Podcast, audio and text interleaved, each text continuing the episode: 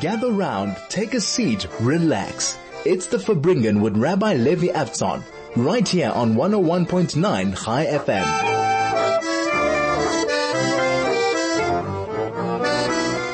This is 101.9 Chai FM. My name is Rabbi Levi Avtzon of Linksfield Shul, and it is a privilege and an honor to be here with you on this Tuesday. We are now, where are we holding? We're just before the end of the month of ER, the 25th of the month of ER, and the 16th of May. Hope you're well, hope you're healthy. And we're getting into the zone. We're getting into the zone for Shavuot, for the giving of the Torah, which is actually what we're going to explore about this holiday that's coming in a week and a half is not only the giving of the Torah, it's a much larger picture um, so that's what we want to explore today. Next Tuesday I'll be off air, personal family simcha, so thank God for good reasons. So let's try to uh, pack it in for today. Here we are. Shavuot. What is Shavuot? If I ask most people who are exposed to, you know, the, the Bible, to, to the Torah, to ancient stories, or even people that are not necessarily that exposed, but just aware of various cultures, I would ask them what Pesach is, what Passover is. They could give me something. They'll tell me matzah, leavened bread, Exodus. Exodus story is a famous story. It's popular in the movies. It's popular in literature. It was used by various uh, liberty, freedom movements over the years. Let my people go was very much a adopted story. But what's the Shavuot story? What's the story with Shavuot? It's not nearly as popular as um, Pesach. Many will see it as just a nice long weekend, right? Jewish schools will be off Friday, Saturday, so let's go, let's, let's run off to the bush. Um, although more appropriate would be run off to the desert. I'm not sure if that, you know, if that's appropriate, but, uh, yeah, let's run somewhere. Let's get out of here. Instead of saying, one second, what, what is this holiday all about? In short, Shavuot is the day that God gave a contract with civilization. Not just the Jewish people, by the way. We're told that when Moses came down the mountain, he also brought down the Noahide laws, the laws for all humankind.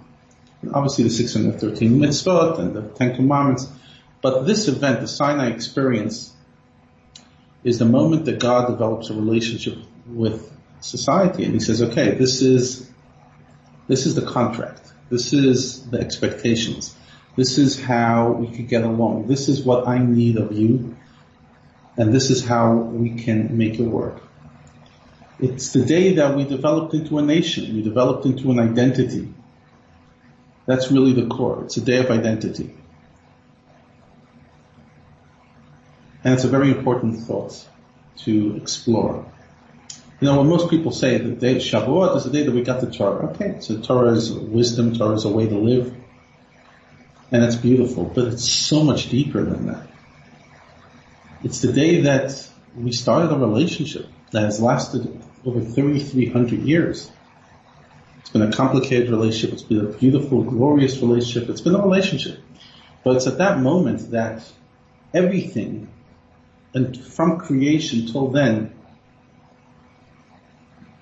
came to full circle, or at least the, the circle began. In other words, Adam, Eve, Noah, um, Avram, Sarah, Yitzchak, or Rivka, all the characters that are there, they're all heading in one direction. And what's that direction? They want to start a formal relationship with the Creator so that society, humanity, Jewish people, we can actually start actualizing our purpose in this world.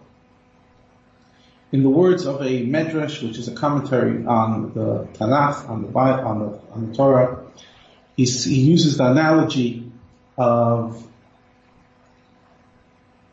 the Syrians and the Romans. Those were obviously two very powerful kingdoms at the time when they described this, uh, when the Medrash was written. And he says, you know, Syria was in the north, Rome is in the south. And he says for many years there was an understanding that that the people of Rome cannot go up to Syria and the people of Syria cannot go up to Rome. And then at some stage that rule, that law was broken and now there can be um, travel and intermingling and connection between the two societies. So the Medrash says so too, that's an analogy. So too, heaven and earth didn't have a strong relationship.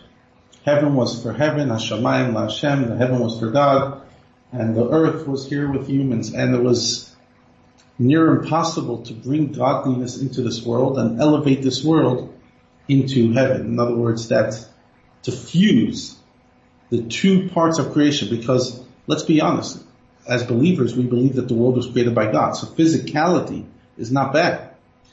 Physicality is also God's creation, as is spirituality. They're both God's creation, but spirituality is a place which materializes God's will at every given moment. And physicality is a place where godliness is hidden. And the goal is to fuse those two, to bring spirituality into this world, that this world starts living its purpose, to elevate this world to a spiritual domain, literally to, to create a bond between these two sides of the same coin. They're both godliness, but one is revealed godliness, one is hidden godliness. To take a piece of parchment and be able to turn it into tefillin. To take a candle and be able to make it into a Shabbos candle. To make food and make it, you know, make it kosher and make a blessing over it and be able to uplift it. To create a fusion of body and soul, heaven and earth. And when did that begin? When did that relationship begin truly flourishing? At the giving of the Torah, at Sinai. So Sinai is the time that heaven and earth start actually a relationship. Till then it was all preparation. It's at this moment, it's at these key moments that the purpose for each and every one of us in this world of bringing God into our life really becomes um, it becomes us. In other words, it, it, becomes our calling. It's unavoidable. Till then it was like you could kind of volunteer in, volunteer out. Now it's, we still have free choice, but you are who you are. You can't run away from it. It's your destiny. And the obligation is there and the, the privilege is there and the opportunity every moment, right? Right now I'm talking into a microphone, um, into a computer, which is turning into radio, which is hopefully reaching you. We're, we're, elevating. We're elevating the radio and we're elevating the computer and we're elevating the microphone. We're activating its true purpose. And at this moment, the, the microphone is holiness because it's playing its purpose. We're talking Torah together. We're learning. Everything is being actualized on its ultimate level. Everything's living its purpose. And that's really what we do here ever since the day of Shavuot 3,335 years ago. This is 101.9 Chai FM. This is the Farbrengen with Rabbi Levi Avtzon on 101.9 Chai FM. This is 101.9 Chai FM. Rabbi Levi Avtzon here from Linksfield Shul, and we are talking about uh, the Torah and our identity. A beautiful song from Avi Rothenberg um, this is our life. This is our purpose. This is our life. And Sinai, which will commemorate this coming, not this coming next week, Friday, in exactly 10 days time, we will be sitting and celebrating the fact that we got a purpose, right? Seven, six weeks ago we celebrated Pesach, we got freedom. And in 10 days time we'll celebrate purpose. And as we mature in our lives, we realize you can't have one without the other. You need freedom and you need purpose. And if you have to choose one, you choose purpose. You can live a life of purpose even in a place without freedom, but freedom without purpose is anarchy. So much of our world today is a world of freedom without purpose. More people are living under democracies today. One percent of the people than never before in history. And yet, I wouldn't argue that we're the happiest bunch of, uh, the happiest cohort of civilization the world has ever been privileged to see. and if freedom brought happiness, then you would see, right? The West, nobody in the West is enslaved pretty much. And yet we're not happy. And so many of us are enslaving ourselves to giving into impulse, addiction. We're, we're not exactly the truest sense of freedom. And Shavuot reminds us that freedom without purpose is, is a half-baked piece of bread. It doesn't really digest well. And that's why we connect these two holidays. That's why we start counting for the Shavuot the day after Pesach begins, literally one day after our Pesach Seder. The first Pesach Seder. We're not even waiting for the second Seder to be over.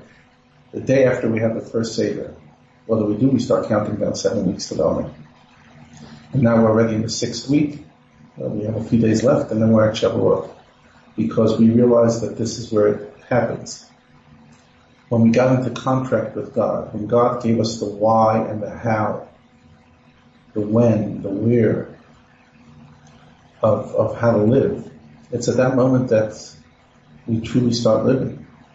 One of the great myths of religion is that thou shalt, thou shalt not. Some dictator of the sky just getting in the way of your life. No, it's not.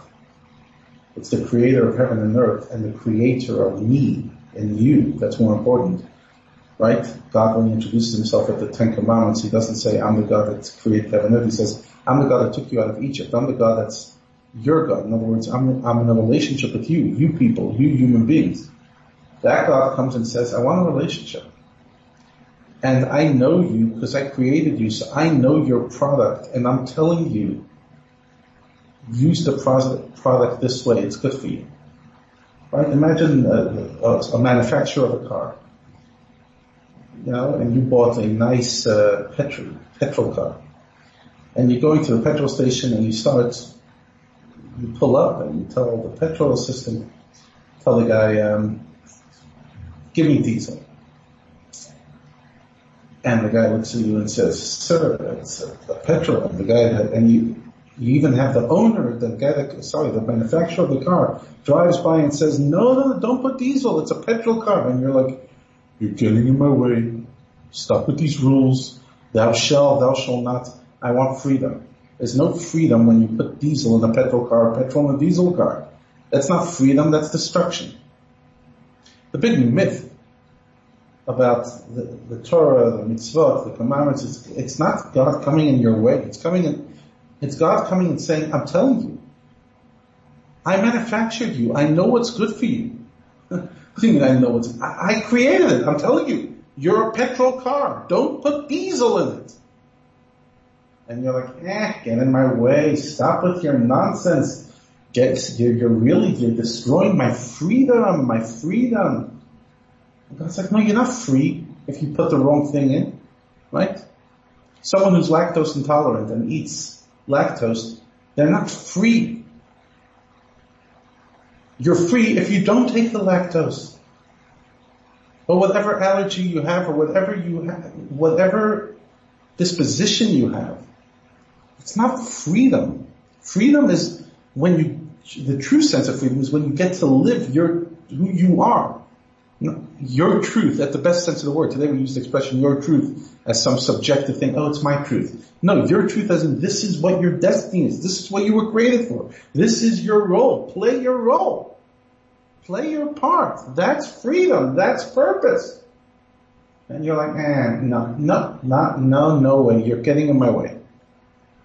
I mean, we could give analogies from today till tomorrow. The person who comes to play soccer and says, no, I play soccer no rules, no rules. I don't care which team you're on, my team, your team. There's no such thing as a goalie. A goal, there's no goal. What do you? Kick the ball wherever you want. It's a point. No, it's not a point. It's 10 points. It's not. Try to run a game like that. You can't. Try to play any sport. Try to do any discipline. Yeah.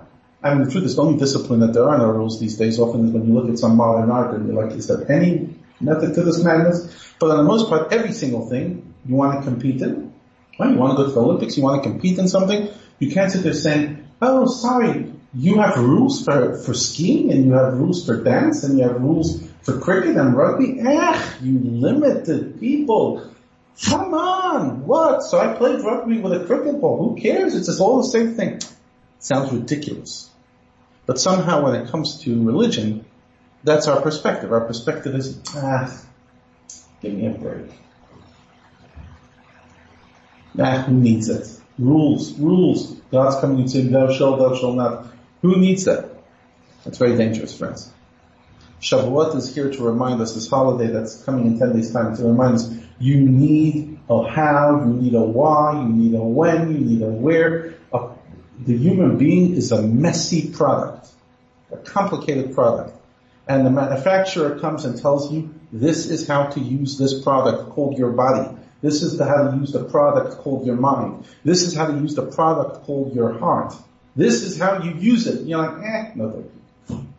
I'm fine. Thank you very much, God. Even if I believe in you, you created me. I'm good. I appreciate it. If you want to thank you, I'll thank you. I'll even give charity. Um, and, you know, I'll do a few more things that you want, but you start telling me what to eat, how to sleep, um, how to live my life.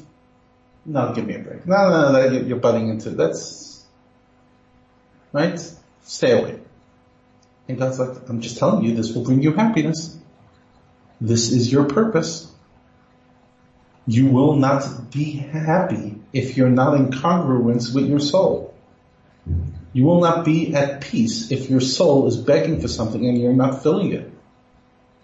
No matter how much you try, it's, it's not, the product is begging for that nutrition, for that relationship. You know, often when we raise our kids, we have so many levels of priority. We want them to be healthy and we want them to be sporty and we want them to be talented and we want them to play soccer and we want them to be a dancer and we want them to have friends and we want them to do this and we want them to do that. And then finally, maybe when they're 11 or for a girl or 12 as a boy, we're like, oh yeah, Bati Barmi coming up, religion's also important. Let's find an hour, but the hour should never conflict with sport and shouldn't conflict with the other extramurals and shouldn't conflict with this and shouldn't conflict with that. If everything works together, then maybe we'll do it. How like, all the other stuff is important, but it's all secondary. Every single one of them is secondary to the basic thing. Your child needs to live a life of meaning. Your child needs to live a life of purpose. And the purpose comes from being true to who they are, from knowing their tradition, from celebrating their heritage. They need it. Don't push it off. Don't avoid it. Don't only remember about it eight months a year before the Bati or Barmi. It's, it's the core in a world of today when everything is up in arms, everything is up to change, the one thing that's constant is values and purpose and identity. AI will never be able to take this away. ChatGPT can take away many of our jobs, but it cannot take away identity and purpose. So let's ask ourselves a simple question. Are we aligned in our focus? Are we prioritizing what's important in our children's education. This is 101.9 Chai FM. This is the Farbrengen with Rabbi Levi Avtzon on 101.9 Chai FM. that was Amen Alay Ladim Shali, Amen for my children, um, by Hanan Ben Ari. What a beautiful song. And, uh, this is where we're at. We're at a quarter to two. And, um, we've been talking about living a life of purpose, living a life of identity, and how Shavuot is all those things. It's a small t- holiday. In Israel, it's only one day. In the diaspora, it's two days. But just because it's small in quantity doesn't mean it's small in quality. Some of our biggest chagim, Rosh Hashanah is two days, Yom Kippur is one day, Purim's one day, etc. Um, small in quantity, but incredibly intense in quality.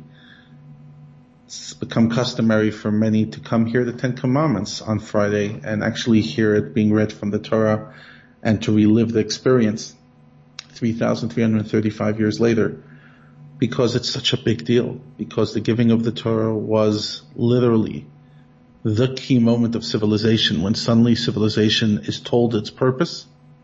It's given the rule book. It's given the manual. God comes and says, here is the world I created. Here is you, the human being I created. And this is the manual that will help you navigate this world and navigate yourself. That's what the Torah is. It's a manual. The word Torah in Hebrew, Hora'ah, literally means it's a lesson book. It's a manual. right? When you open up the manual of any product you buy, you don't sit there getting angry at the manual for telling you how to use the product. You understand that the person who created the product is telling you how to use the manual. That's what Torah is. It's a manual. And I think even that simple reframing from a rule book and a law book to a manual is such a huge shift in perspective because the moment you hear about another commandment, another um, custom, another halacha, another law, you don't sit there saying, "Oh gosh, not again," but rather you say, "Okay, will that make my life even more integrated? Will that enhance my bond with my Creator?" What could be wrong with that? And I'm not advocating perfection. I'm not advocating that this, you know, once a person reframes it, suddenly all the struggle is over. We all struggle. That's the purpose of life. But I think that the struggle becomes more bearable. Each and every one of us at whatever level we're at of observance, um, whatever level we're at in our character development, etc. Instead of seeing the climb, the mountain climb, as this terrifying experience, see it as a privilege. See it as an opportunity to really live in sync with yourself, to be fully integrated with your soul. I was listening to a talk of Lubavitcher Rebbe just uh, last night, and he was saying, he's saying that a person, when they live in integration with their soul, they find happiness. If they live without integration with their soul, they could be getting more and more things and acquiring more and more of the pleasures of life, but they will not find inner serenity and inner peace. A person needs meaning. Obviously that's from a, from a religious perspective. Um, but even from a psychological perspective, one of the big revolutions in the world of psychology was right toward um, man's search for meaning and all Viktor Frankl's ideas, uh, which at the core was a person needs meaning.